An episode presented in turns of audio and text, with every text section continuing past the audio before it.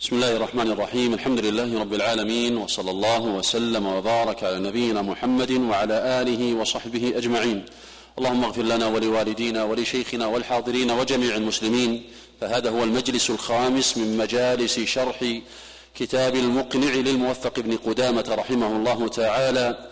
ينعقد هذا المجلس مغرب يوم الأحد الثامن والعشرين من الشهر الرابع من عام أربع وثلاثين وأربعمائة وألف للهجرة. يشرحه معالي شيخنا الدكتور يوسف بن محمد الغفيص حفظه الله ورعاه عضو هيئة كبار العلماء وعضو اللجنة الدائمة للإفتاء سابقا. قال المصنف رحمه الله تعالى في كتاب الطهارة والنية شرط لطهارة الحدث كلها وهي أن يقصد رفع الحدث أو الطهارة لما لا يباح إلا بها. نعم. قال المصنف رحمه الله تعالى والنية شرط لطهارة الحدث كلها لطهارة الأحداث كلها. وعلى هذا يدخل في ذلك ما كان من الحدث الأصغر أو كان من الحدث الأكبر. والنية يراد بها القصد وهو ما يكون في القلب من العزم والقصد. وهذا أصله في الشريعة مستقر. فإن الشريعة مبنية على الإخلاص لله سبحانه وتعالى والقصد إلى اتباع ما شرع. فلا بد من النية في طهارة الأحداث كلها. لقول النبي صلى الله عليه وسلم في حديث عمر الذي أخرجه البخاري وغيره إنما الأعمال بالنيات. والشريعة قاعدتها أن الأمور بمقاصدها. فكل عبادة من العبادات فإنها تحتاج إلى النية وهذا مضطرد في الشريعة. جميع العبادات المحضة لا بد فيها من النية والوضوء عبادة محضة فإن صفته هي من وضع الشارع. بخلاف إزالة النجاسة فإن إزالة النجاسة لا يحتاج إلى نية ولهذا ترتفع النجاسة في أصح قولي الفقهاء أو في أظهر قولي الفقهاء ترتفع ولو بغير فعل الآدمي. فإن هذا مما يميز ما كان من العبادات المحضة كالصلاة والطواف بالبيت والسعي بين الصفا والمروة والوقوف بعرفة ونحو ذلك فهذه عبادات محضة وكذلك الوضوء. فالنية شرط لطهارة الأحداث كلها وهذا الذي عليه جماهير الفقهاء وهو مذهب الإمام أحمد ومالك والشافعي. خلافا لأهل الرأي. فإن أبا حنيفة وأصحابه فإن أبا حنيفة وأصحابه يذهبون إلى أن النية لا تشترط في طهارة الماء وإنما يجعلون ذلك خاصا بالتيمم. يجعلون ذلك خاصا بالتيمم. واستدل بعض فقهاء الحنفية بعدم ورود الأمر بها. ولكن لما كانت العبادات المحضة لا تقع في الشريعة إلا ويقصد بها التقرب من جهة الإخلاص ويقصد بها الاتباع من جهة ما جعله الشارع في الشريعة لها. لم يحتج ذلك إلى أن ينص في كل عبادة معينة لأن العبادة إذا تجردت عن هذا القصد من أصله صارت عملا عاديا. فإنه لو دار بالبيت يبحث عن مفقود أو يبحث عن صاحب له ما سمي فعله طوافا يسقط به الركن أليس كذلك؟ وكذلكم إذا وقف بعرفة ودخل عرفة لا ينوي بذلك الوقوف بعرفة وإنما دخل لتجارة أو نحو ذلك لا يعد واقفا بعرفة فإنه لو دخلها لتجارة وما أراد بذلك الوقوف بعرفة والإحرام وكان محرما. ثم بعد ذلك في أثناء اليوم أو في آخره قبل الفجر أنشأ الإحرام ولكنه لم يقف بعرفة لم يقل أحد إن مروره الأول بتجارته بعرفة كان مجزئا له. وهكذا في بقية ما كان من باب العبادات المحضة فإنه لا بد فيها من النية والأصل في هذه النية أن هكذا جاء العمل في الشريعة فهي لا تحتاج إلى تنصيص لأن العمل إنما شرع على هذه الصفة. فطلب دليل مختص يقتضي وجوب النية هذا مقدر على أن العمل يقع مجردا مشروعا بدونها. أليس كذلك؟ إذا قيل ما الدليل الدال على وجوب النية؟ قيل هذا مبني على تقدير وجود العمل مجردا مشروعا بدون النية فتكون قدرا زائدا. مثل ما قيل ما الدليل على وجوب التسمية؟ فإنه يقدر وقوع الوضوء دون التسمية أليس كذلك؟ ويقدر وقوع الطواف دون أن يكبر عند ابتداء طوافه وأن يستلم الحجر. العبادات المحضة لا يقدر وقوعها مجردة أصلا. فلا بد فيها من هذا الاستصحاب. لا بد فيها من هذا الاستصحاب بحيث إذا وقع التصرف على القصد العادي المحض لم يكن هو العبادة التي أوجبها الله. فلو غسل أعضاءه يريد بذلك التبرد غسل كفيه وغسل وجهه وغسل يديه فلما كان في أثناء غسل يديه يريد بذلك إزالة الغبار ويريد بذلك التبرد. طرأ له الوضوء طرأ له نية الوضوء ونية رفع الحدث. لا يعتد بما غسل ابتداء لأنه لم يوقع ذلك على سبيل قصد القربة. لم يوقع ذلك على سبيل قصد القربة. كما لو أنه دار بالبيت على صفة وجه من الطواف يبحث عن صاحب له. فلما أمضى مرتين قال لعلي أجعله طوافا. ها؟ لا يعتد بإيش؟ لا يعتد بهذا البحث عن صاحب ومفقود له. وهكذا. نعم. قال والنية شرط لطهارة الحدثي الأحداث كلها سواء كان الغسل أو الوضوء أو التيمم. خلافا لأبي حنيفة فإنه يجعل ذلك مختصا بالتيمم دون دون الطهارة المائية.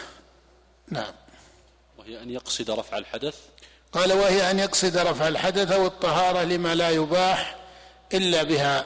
وهي أن يقصد رفع الحدث أو الطهارة لما لا يباح إلا بها. كمس المصحف مثلا وكالطواف بالبيت على مذهب جمهور العلماء فهذا لا يباح إلا بالطهارة. نعم.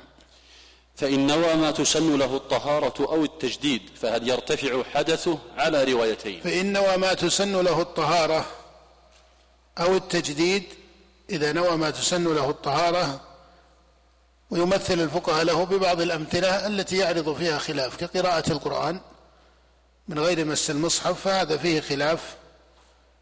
ولكن إذا نوى ما تسن له الطهارة أو نوى التجديد لطهارته ثم بان أنه قد أحدث فهل يرتفع حدثه أو لا يرتفع حدثه؟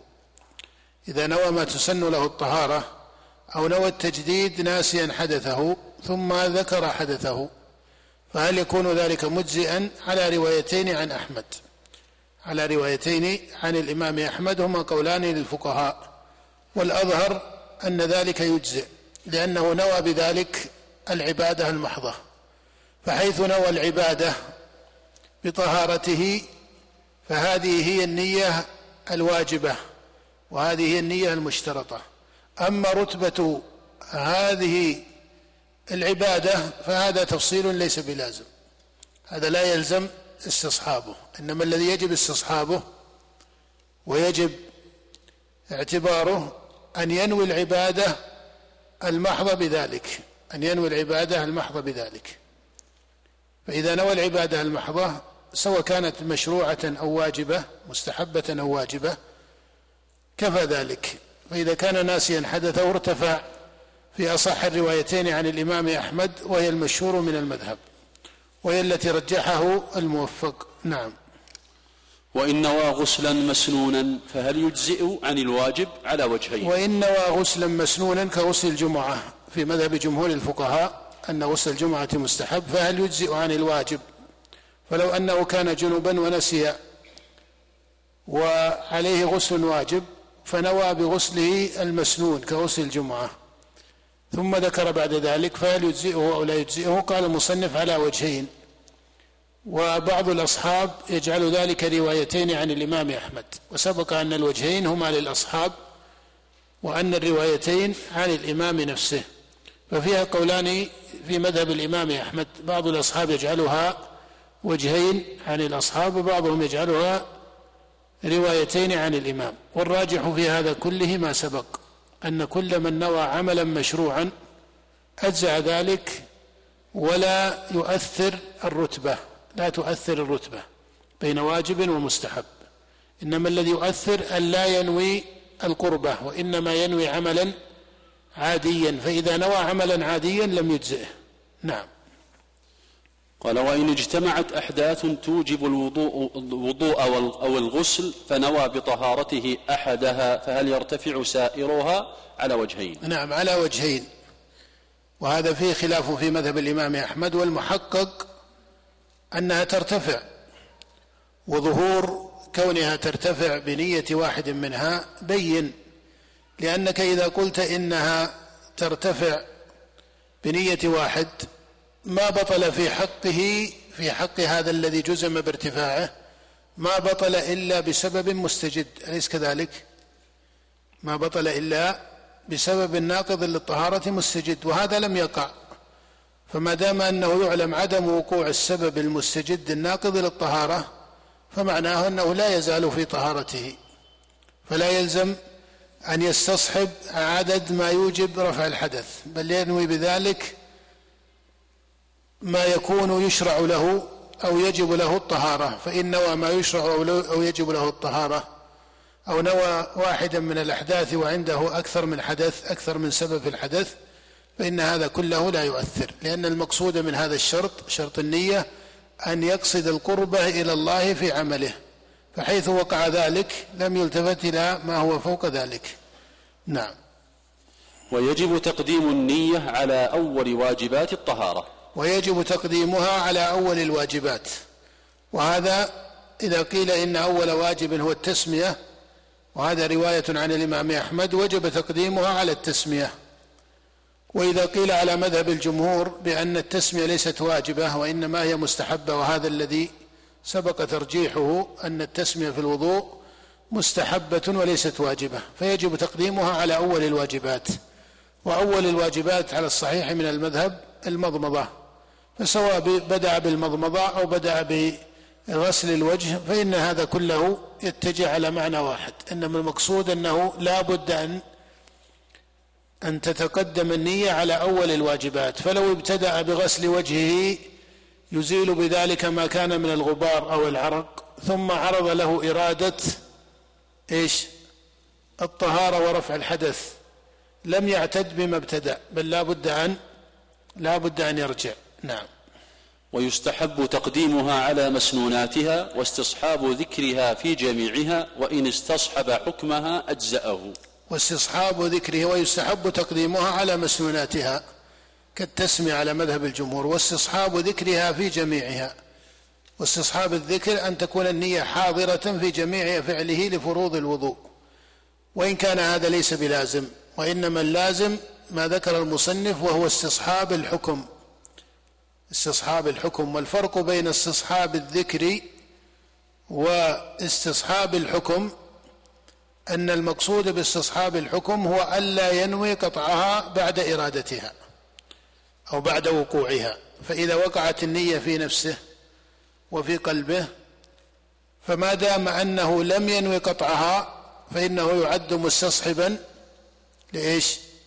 لحكمها. وإن لم يكن مستصحبا لذكرها. فلو أنه غرب ذهنه ومدركه عن استصحاب النية. لو غرب ذكره فإن هذا لا يؤثر. ومعنى أن يستصحب حكمها ألا ينوي قطعها. نعم. فصل. وصفة الوضوء أن ينوي ثم يسمي ويغسل يديه ثلاثا وصفة الوضوء هذا على ما يذكره المصنف يجعل فيه ما يشرع مما وجب ومما استحب. وسبق أنه ميز ما كان من الفروض والواجب وما كان من المستحب والمسنون. قال وصفة الوضوء أن ينوي والنية شرط ثم يسمي والتسمية مستحبة على الصحيح. قال ويغسل يديه ثلاثا وغسل اليدين ثلاثا هذا أيضا مستحب. ولا يجب باتفاق العلماء غسل الكفين ثلاثا لا يجب باتفاق العلماء إلا ما اختلفوا فيه من غسل القائم من نوم الليل يده فإن هذا فيه خلاف والجمهور على عدم وجوبه وأنه مستحب. والمشهور من مذهب الإمام أحمد أنه واجب لمن قام من نوم الليل خاصة لمن قام من نوم الليل خاصة. نعم. ومما ينبغي تنبيه العامة إليه أن بعض العامة يغسل يديه في أول الوضوء.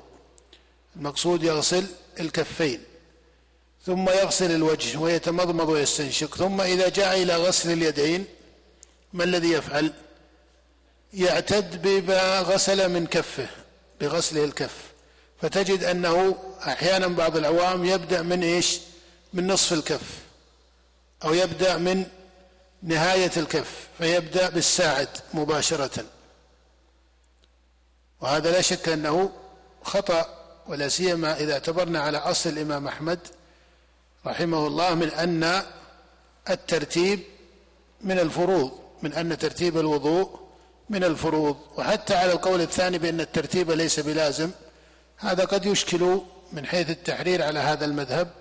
هل يسلم هذا عندهم فيما كان من جزء العضو أو أنه في العضو التام. هذا فيه خلاف في مذهبهم. من لا يجعل الترتيب واجبا هل يجوزون ذلك أن يكون بعض العضو دون بعض؟ أو إنما يجوزونه في العضو الكامل؟ فالمقصود أن هذا على كل تقدير خطأ.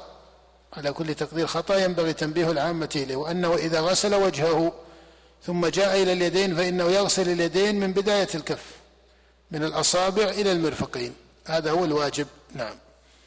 قال ثم يسمي ويغسل يديه ثلاثا ثم يتمضمض ويستنشق ثلاثا من غرفة وإن شاء من ثلاث وإن شاء من ست. وإن شاء من ثلاث وإن شاء من ست.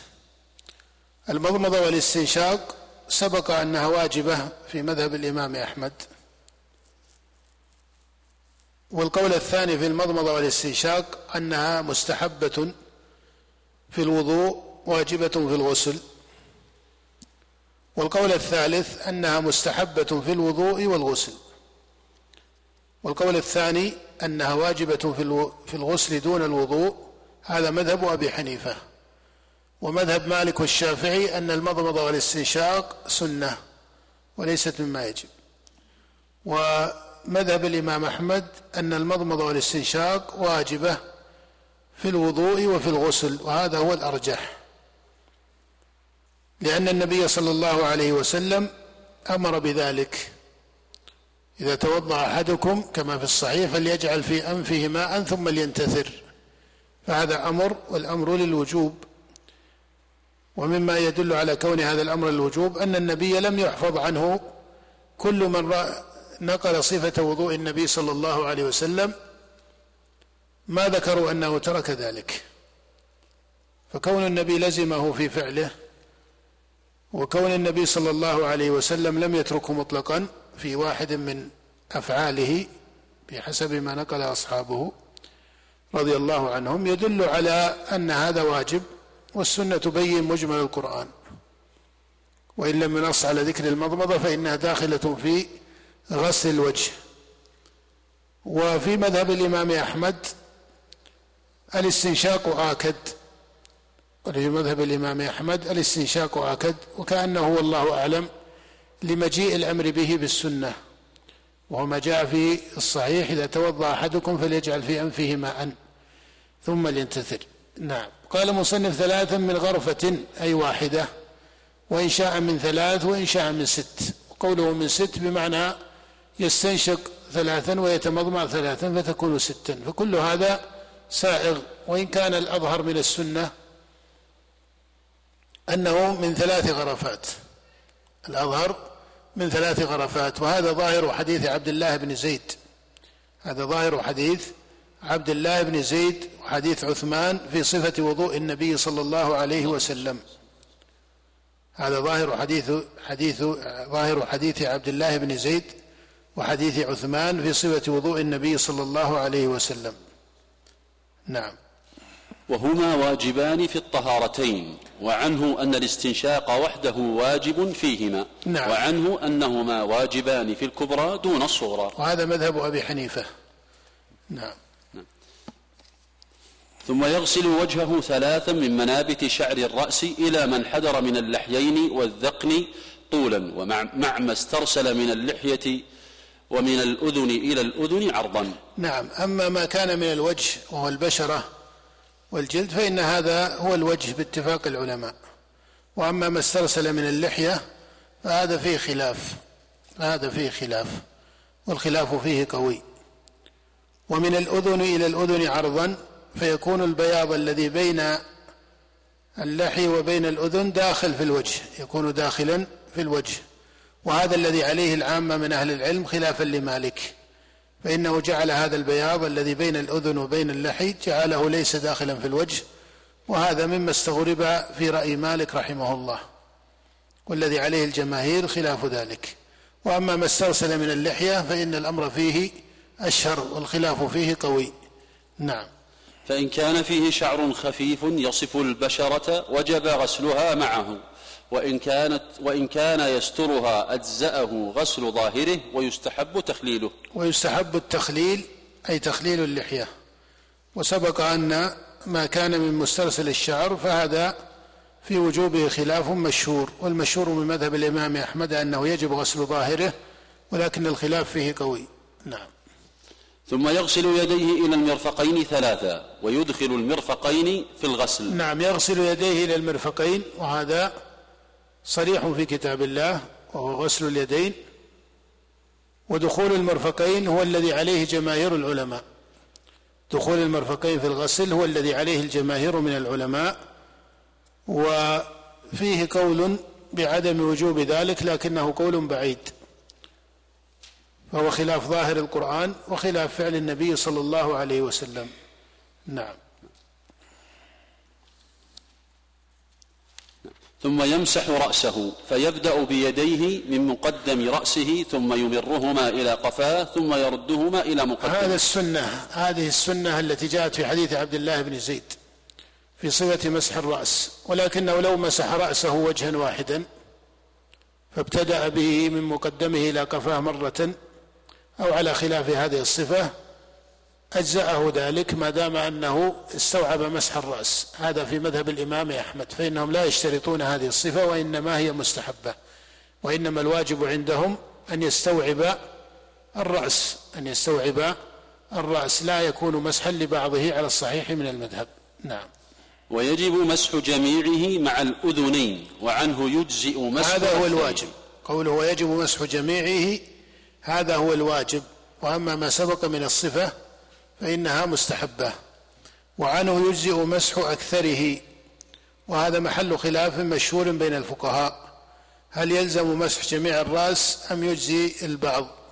وفيه خلاف مشهور ومذهب الإمام الشافعي أنه يجزئ مسح بعض الرأس أنه يجزئ مسح بعض الرأس وهذا أيضا مذهب أهل الرأي أصحاب الإمام أبي حنيفة أو تقول أبو حنيفة وأصحابه وكذلكم الشافعي يذهبون إلى أنه يجزئ مسح بعض الرأس.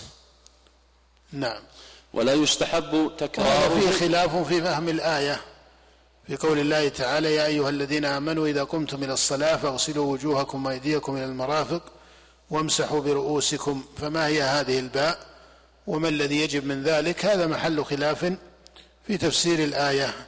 لكن مما يبين ما سبق أن من نقل وضوء النبي صلى الله عليه وآله وسلم لم يحفظ في صفة وضوء النبي صلى الله عليه وسلم أنه مسح البعض إلا في حديث في إسناده ما فيه.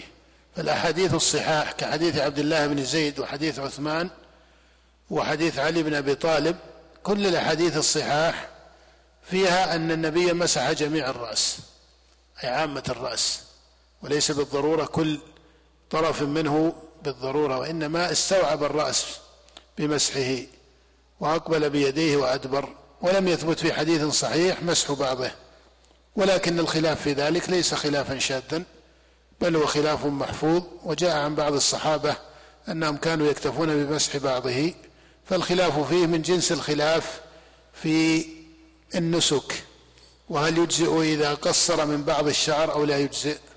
هذا أيضا فيه خلاف مشهور فيه خلاف مشهور وهو خلاف محفوظ. جاء عن بعض الصحابة رضي الله عنهم وقال به طائفة من الأئمة. ولكن الأظهر في الوضوء الأظهر في الوضوء أنه لا بد من مسح جميع الرأس. ولكن لو أن أحدا بنى على مذهب أو صار مقلدا لإمام معتبر في هذا فهذا من الخلاف المحفوظ. نعم. ولا يستحب تكراره وعنه يستحب. ولا يستحب تكراره ولا يستحب تكراره أي تكرار المسح. لأن من نقل وضوء النبي صلى الله عليه وسلم ما ذكروا إلا أنه مسح مرة واحدة مع أنهم حفظوا عنه ونقلوا عنه نقلوا عن رسول الله عليه الصلاة والسلام أنه توضأ ثلاثا ثلاثا. واستحب بعض العلماء وهو مذهب الشافعي التكرار فيه وهذا لم يثبت بإسناد صحيح. ليس في الأحاديث الصحاح أن النبي مسح بعض الرأس وليس في الأحاديث الصحاح أن النبي صلى الله عليه وسلم كرر مسح الرأس إنما الأحاديث الصحاح في الصحيحين وغيرهما ليس فيها إلا أنه مسح جميع الرأس مرة واحدة. وهذا هو ظاهر السنة.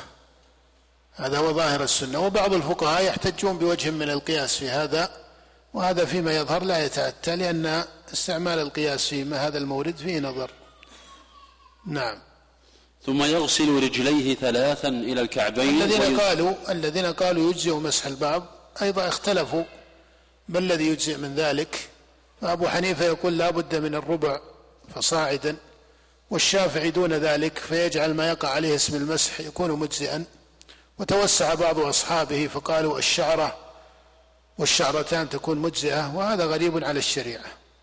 هذا غريب على الشريعة. فإن من يمسح شعرة واحدة لا يسمى أتى على هذا الشيء. فإن الشيء النادر واليسير المحض مسقط في العرف والعادة فضلا عن الشريعة. فمن أصاب شعرة واحدة من شعره ومن رأسه لا يقال إنه قصر من رأسه ولا يقال إنه مسح إنه مسح رأسه أليس كذلك؟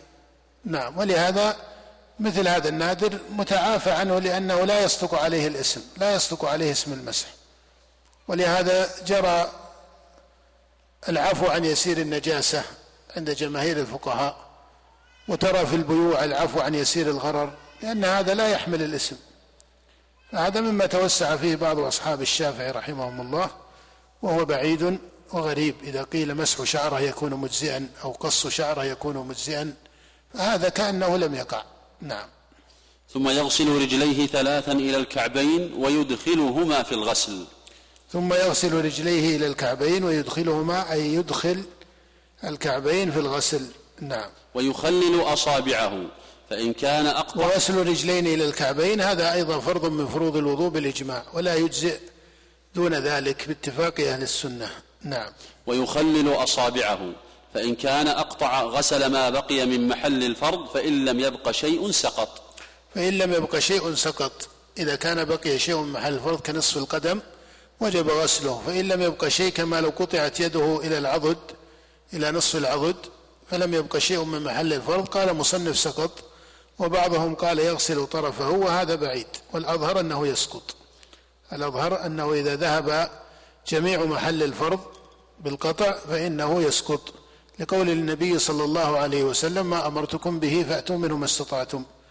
ولقول النبي صلى الله عليه وسلم صل قائما فإن لم تستطع فقاعدا. ولقول الله جل ذكره فاتقوا الله ما استطعتم. نعم. ثم يرفع نظره ثم يرفع نظره إلى السماء ويقول أشهد أن لا إله إلا الله وحده لا شريك له. وأشهد أن محمدا عبده ورسوله. نعم وهذا مشروع بالسنة كما جاء في حديث عمر ما منكم من أحد يتوضأ فيبلغ فيسبغ الوضوء ثم يقول أشهد أن لا إله إلا الله وحده لا شريك له وأشهد أن محمدا عبده ورسوله إلا فتحت له أبواب الجنة الثمانية يدخل من أيها شاء. هذا رواه مسلم وغيره ولذلك يشرع. نعم. وتباح معونته في الوضوء. وتنشيف أعضائه ولا يستحب. نعم لأن الصحابة أعانوا النبي في وضوءه كما جاء في فعل أنس وعبد الله بن مسعود والمغيرة بن شعبة وجماعة من أصحاب النبي صلى الله عليه وسلم فأفرغ المغيرة على رسول الله في وضوءه. وكذلك في فعل أنس بن مالك وهو خادم النبي صلى الله عليه وسلم وفي فعل عبد الله بن مسعود فتباح المعونة في الوضوء ولا ينبغي الترفه أو, أو لا ينبغي الترفع عنها. لأن النبي صلى الله عليه وسلم كان يقر ذلك من أصحابه وهذا بحسب الحاجة هذا بحسب الحاجة هذا بحسب قيام السبب. نعم. وكذلك تنشيف الأعضاء مباح ولا يستحب وكرهه بعض الفقهاء لما جاء من أن خطايا المؤمن تسقط مع قضاء وضوئه ولكن هذا التنشيف لا يرفعه. لأن هذا أمر عند الله سبحانه وتعالى وهذا لا يزول. فإن الإنسان أو المؤمن إذا توضأ حصل هذا المقصود ثم تنشيفها بعد ذلك لا يرفع هذا.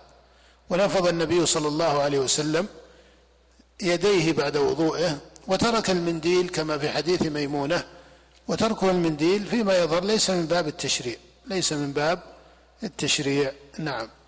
قال رحمه الله باب مسح الخفين. قال يجوز المسح على الخفين والجرمقين والجوربين والعمامة والجبائر تجديد الوضوء تجديد الوضوء من المسائل التي فيها تفصيل فإنه يشرع إذا كان الوضوء الأول في وقت سابق ثم دخل وقت صلاة ثانية كما لو توضأ لصلاة الظهر ثم حضرت العصر ودخل وقتها شرع تجديد الوضوء. ويجوز أن يصلي أكثر من صلاة بوضوء واحد لأن النبي صلى الله عليه وسلم صلى الصلوات الخمس يوم الفتح بوضوء واحد ومسح على خفيه فقال له عمر كما في الصحيح يا رسول الله رأيتك تصنع شيئا لم أرك تصنعه من قبل؟ فقال عمدا صنعته يا عمر. فيباح أن يصلي بالوضوء الواحد أكثر من صلاة حتى لو صلى الصلوات الخمس بوضوء واحد كما فعل النبي صلى الله عليه وسلم يوم الفتح. ولكن إذا كان هذا في الوقت بمعنى أنه توضأ لصلاة الظهر فصلى صلاة الظهر بهذا الوضوء ثم في أثناء وقت الظهر أراد أن يتنفل أراد أن يتنفل. هل يشرع له أن يجدد الوضوء؟ أو أراد أن يجمع الصلاة كما لو كان مسافرا أو مريضا يسوغ له الجمع؟ هل يشرع له تجديد الوضوء؟ تجديد الوضوء بهذه الصفة لا أصل له في الشريعة. بل ذكر شيخ الإسلام رحمه الله أنه بدعة. إذا كان في إيش؟ في نفس الوقت كما لو توضأ لصلاة الظهر ثم أراد النافلة بعدها. أو كان في سفر أو مرض وأراد الجمع. فلا يشرع له إنشاء وضوء في محل الوقت الواحد. وإنما التجديد الوارد في الشريعة والمستحب عند الفقهاء أن أن يكون ذلك في الوقت الثاني. أما في الوقت الواحد فإن هذا لا يشرع. نعم. قال رحمه الله باب مسح الخفين. باب مسح الخفين وهو ما يلبس على القدم من الجلد ونحوه. ما يلبس على القدم من الجلد ونحوه. والإجماع منعقد الإجماع منعقد على أنه سائغ وأنه محفوظ في السنة. حكى الإجماع الإمام أحمد وحكى الإجماع ابن المبارك وطائفة حتى صاروا يعدون ذلك في مسائل أهل السنة كما تراه في بعض مصنفاتهم في الاعتقاد وإنما أدخلوه على مسائل الاعتقاد. لا لكونهم فرعا مجمعا عليه فإن ثمة جملة من الفروع المجمع عليها وإنما لأن بعض أهل البدع كالخوارج مثلا صاروا يمنعون المسح على الخفين. فلما صار شعارا لهم ذكر بعض أئمة السنة ذلك في بعض ما ذكروه في الاعتقاد كما ذكر ذلك الإمام أحمد في بعض كلامه في أصول الدين وذكره كثير من المتأخرين كالطحاوي في رسالته. والإمام أحمد يقول ليس في نفسي من المسح شيء يعني المسح على الخفين فيه أربعون حديثا عن النبي صلى الله عليه وسلم فحديث المسح على الخفين حديث متواتر وليس فيه اختلاف. جاء من حديث المغيرة بن شعبة وجاء من حديث جرير بن عبد الله وجاء من حديث علي بن أبي طالب وعائشة بنت أبي بكر وغيرهم من أصحاب النبي صلى الله عليه وسلم. نعم. قال المسح باب المسح على الخفين.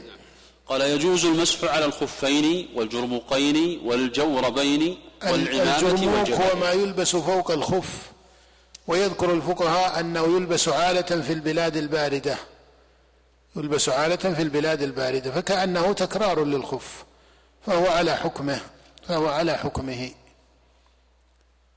نعم وأما الجورب فهو ما كان من الصوف ونحوه ما كان من صوف أو كتان أو نحو ذلك أو من القطن وهو المسمى الآن عند الناس الشراب. أما الخفان فإن الإجماع منعقد والأحاديث متواترة على المسح. عليهما ولم يختلف في ذلك أئمة الفقهاء. وأما الجورب وهو ما كان من القطن ونحوه ففيه خلاف مشهور وأكثر الفقهاء على عدم المسح عليه وهو مذهب أبي حنيفة ومالك والشافعي في المشهور من مذهبهم فمذهب الثلاثة على المشهور عدم المسح على الجوارب أي الشراب. والقول بالمسح عليه هو مذهب الإمام أحمد من الأربعة فهو من مفردات الإمام أحمد عن الأئمة الثلاثة. وإن كان قال به جملة من فقهاء المحدثين حتى من الكوفيين كالثوري حتى من الكوفيين كالثوري. وهذا الراجح أن الجوارب يجوز المسح عليها. وذلك عملا بفعل الصحابة رضي الله تعالى عنهم. عملا بفعل الصحابة فإنه حفظ عن عدد من أصحاب النبي. وكما في بعض جوابات الإمام أحمد عن تسعة من أصحاب النبي أنهم مسحوا على الجوارب. وفيه حديث مرفوع من حديث المغيرة أن النبي مسح على الجوربين لكنه ليس محفوظا من جهة سنده. والمحفوظ في حديث المغيرة في الصحيحين وغيرهما أن النبي مسح على الخفين. أما ما جاء في السنن من أنه مسح على الجوربين فإن هذه رواية ليست محفوظة فلا يثبت في المسح على الجوربين حديث مرفوع بنصه وإنما فيه فعل أصحاب النبي صلى الله عليه وسلم وبعض الأصحاب يحتجون بوجه من القياس في ذلك ويقولون إنه في معنى الخف فيلحق به إنه في معنى الخف فيلحق به وهذه أحد الطريقتين لأصحاب الإمام أحمد في الاحتجاج على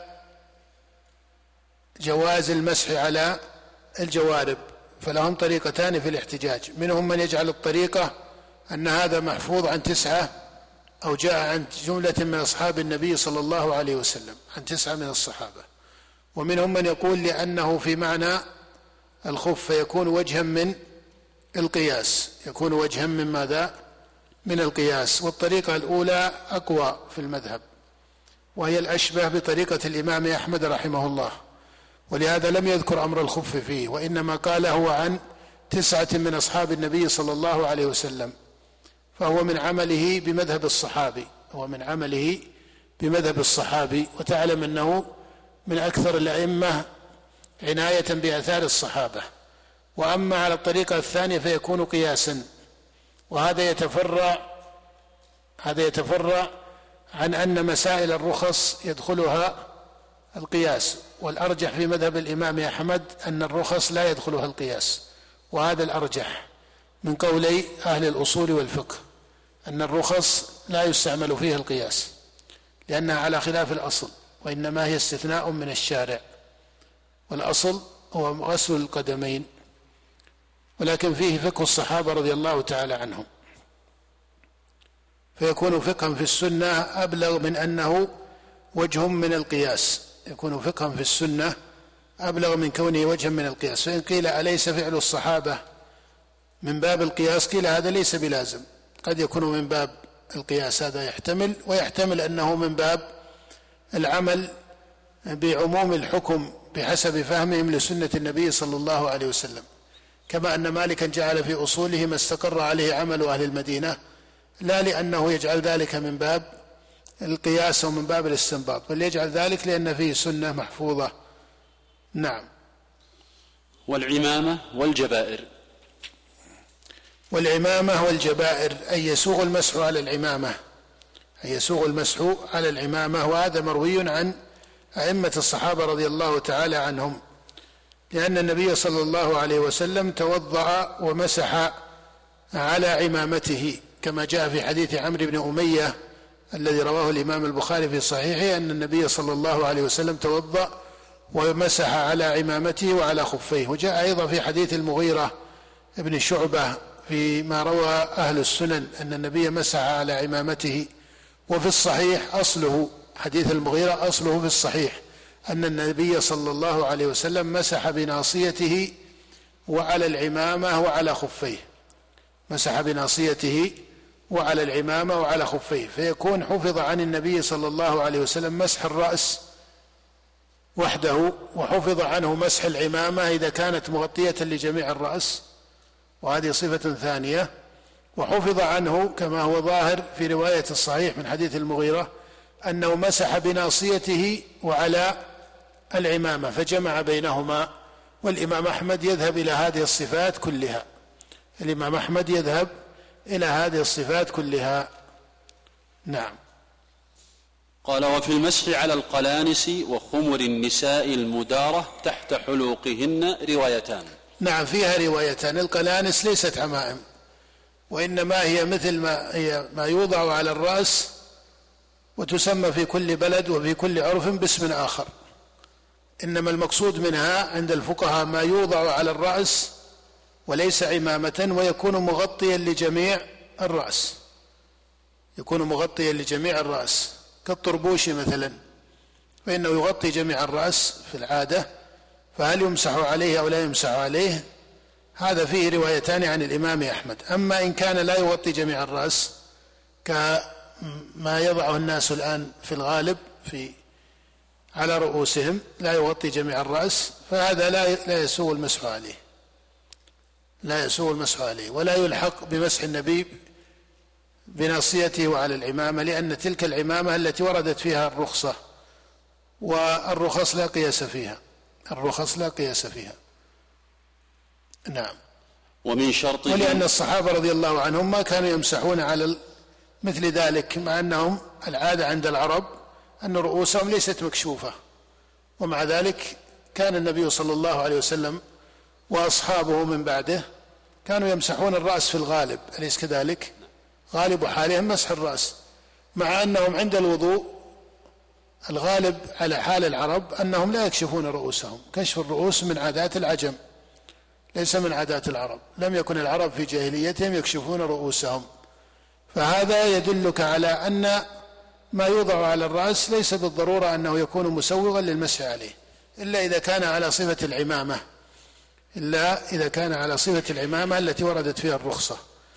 واستثنى بعض أصحاب الإمام أحمد وبعضهم يقول إن هذا هو الراجح في مذهبه أن العمامة التي يمسح عليها العمامة التي لا تشبه عمائم الكفار وهي العمامة التي لها ذؤابة إذا كانت محنكة أو ذات ذؤابة. أما العمائم المصمتة فيقولون إن هذه عمائم الأعاجم أو بعضهم يقولون عمائم أهل الذمة لا يرخصون في المسح عليها وإنما يرخصون فيما ورد من لبس النبي العمائم التي هي العمامة ذات الذؤابة أو المحنكة فهذه هي التي كانت العرب تعرفها.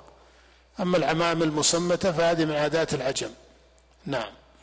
قال ومن شرطه أن يلبس الجميع بعد كمال الطهارة إلا الجبيرة على إحدى الروايتين. ومن شرطه أن يلبس الجميع بعد كمال الطهارة. أي يلبس الخف والجرموق والجورب بعد كمال الطهارة لما جاء في الصحيحين من حديث المغيرة قال فأهويت لأنزع خفيه.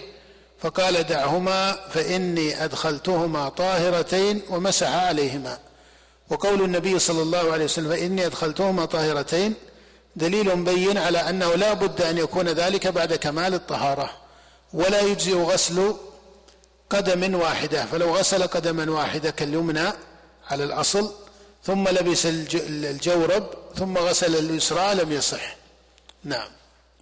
إلا الجبيرة على إحدى الروايات. إلا الجبيرة ففيها روايتان. المشهور عند متأخر الأصحاب أن الجبيرة لا بد أن تلبس على طهارة.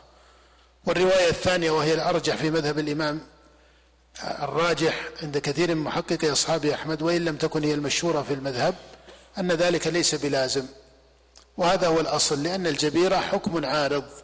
لأن الجبيرة حكم عارض ولو كلف الناس أن تكون على طهارة ما تيسر أمرهم على ذلك البتة. نستكمل بعد الأذان إن شاء الله. نعم قال المصنف للجبير على إحدى الروايتين فإنه لا يلزم أن تكون على طهارة وهذه الرواية وإن لم تكن المشهورة في المذهب إلا أن اختيار كثير من محققي أصحاب أحمد. ومن كبار المحققين من أصحاب أحمد الذين اختاروا هذه الرواية الخلال. الخلال اختار هذه الرواية. وهذا هو أظهر قولي الفقهاء لأنك تعلم أنه لو اشترط ذلك ما استطاعه الناس. فإن الإنسان قد يكون يصاب بحادث في سيارة مثلا وينقل إلى المستشفى على غير طهارة أو ينتقض تنتقض طهارته بدم أو نحو ذلك على اختلاف الفقهاء في مثل هذه المسائل. ثم يجرى له التجبير في المستشفى ولا يتأتى عادة ومنطقا و معتبرا لا يتأتى أنه يقال لابد أن يتطهر ثم تجرى له هذا. هذا تكلف لا لا يتصور. طبعا من يقول بأن ذلك لازم عند الفقهاء يجعلون لمثل هذه العوارض أحكاما. هل هذا مما يسقط بالعذر أو لا يسقط بالعذر؟ فمنهم من يقول إن هذا يسقط بالعذر. ومنهم من يقول لا يسقط بالعذر فحيث لبس الجبيرة إنما نذكر هذا وإن كان وجها يرجح به الرواية التي اختارها الخلال أن هذا هو المتفق مع مقصود الشريعة في ماذا في المسح على الجبائر فإن الجبائر تعرض وتفجأ الإنسان. فهذا الأقرب لمقاصد الشريعة. لكن حتى أيضا لا يتوهم على القول الثاني أنه مناقض للعقل. من يقول بوجوب ذلك وهي الرواية الثانية عن أحمد يجعلون لهذه الأحوال العارضة حكما. فمنهم من يقول إن هذا مما يسقط بإيش؟ بالعذر أن هذا واجب يجعلونه ساقطا بالعذر. ومن يقول إنه لا يسقط بالعذر يقولون فحيث طويت جبيرته وهو ليس على طهارة لعدم قدرته أو تمكنه من ذلك صح ذلك صح ذلك. ولا يلزمه أن أن يعيدها إذا كان ذلك مظنة الضرر ولكنه إيش؟ يتيمم. يقولون لا يتأتى له هنا المسح بل إيش؟ بل يتيمم فيجعلون له مخرجا على هذا التقدير. نعم. قوله أحسن الله إليك وخمر النساء المدارة تحت حلوقهن. نعم. لم تعلق عليها أحسن الله إليك. أيضا خمر النساء فيها روايتان. وثبت عن بعض نساء الصحابة المسح على الخمار وهو الخمار المحنك الذي لا يبدو منه إلا الوجه المرأة فقط. إذا لفت المرأة الخمار على رأسها وعلى حلقها فما بدا إلا الوجه المستدير ما بدا إلا الوجه فقط دورة الوجه. فهذا الخمار إذا لفت المرأة الخمار على رأسها هكذا فهل تمسح عليه أو لا تمسح عليه؟ رخص فيه بعض الفقهاء وهو إحدى الروايتين عن الإمام أحمد والجمهور على عدم المسح عليه وهو الأظهر. نعم. نعم. قال رحمه الله ويمسح المقيم وأما ما جاء في حديث بلال في الصحيح أن النبي مسح على الخفين والخمار فالمقصود بالخمار في حديث بلال العمامة. المقصود في حديث بلال لأنه يحكي فعل النبي لأنه يحكي فعل النبي فهو في العمامة. نعم. قال رحمه الله ويمسح المقيم وإن قيل ألا يقاس على عمامة الرجل قيل الأظهر أن باب الرخص لا قياس فيه. ثم إنك إذا ابتغيت الفرق وجدت بينهما فرقا فإن العمامة شدها على هذه الطريقة في حال الرجل ليس مطابقا لحال المرأة من جهة خمارها. فلا يتأتى أن بينهما تماثلا أو, أو بحيث يكون العلة فيهما واحدة. نعم. قال ويمسح المقيم يوما وليلة والمسافر ثلاثة أيام ولياليهن إلا الجبيرة فإنه يمسح عليها إلى حلها. نعم هذا الذي عليه جمهور العلماء أن المقيم يمسح يوما وليلة والمسافر ثلاثة أيام بلياليهن كما جاء في حديث علي بن أبي طالب. قال جعل رسول الله صلى الله عليه وسلم يوما وليلة للمقيم وثلاثة أيام ولياليهن للمسافر. نعم وأما ما جاء في حديث أن رجلا قال للنبي صلى الله عليه وسلم نمسح على الخفين. قال نعم يوما ويومين وما شئت. فهذا حديث ضعيف هذا حديث ضعيف وعلى تقدير توجيه قبوله كما حسنه طائفة من أهل الحديث فإنه يحمل على حديث علي. فحديث علي نص في العدد. جعل رسول الله صلى الله عليه وسلم يوما وليلة للمقيم وثلاثة أيام ولياليهن للمسافر. وكذلك ما جاء في حديث عوف بن مالك رضي الله تعالى عنه ولا يرخص في الزيادة على ذلك على الصحيح لا لعذر ولا لغير عذر. وأما ما جاء من إقرار عمر رضي الله تعالى عنه لرجل حمل له فتح المسلمين لبعض الأمصار ومسح أسبوعا ومسح أسبوعا فإن هذا اجتهاد من عمر. هذا اجتهاد من عمر رضي الله تعالى عنه. لكن الصحيح أن هذا لا يصح. الراجح أنه لا يصح وهو الذي عليه جماهير العلماء وجماهير الصحابة رضي الله عنهم أن المسح مقدر بذلك كما هو صريح في حديث علي وحديث عوف بن مالك. نعم. إلا الجبيرة فإنه يمسح عليها إلى حلها. إلا الجبيرة فإنه يمسح عليها إلى حلها بلا نزاع بين أصحاب الإمام أحمد وعلى هذا عامة أهل العلم. نعم. وابتداء المدة من الحدث بعد اللبس وعنه من المسح بعده.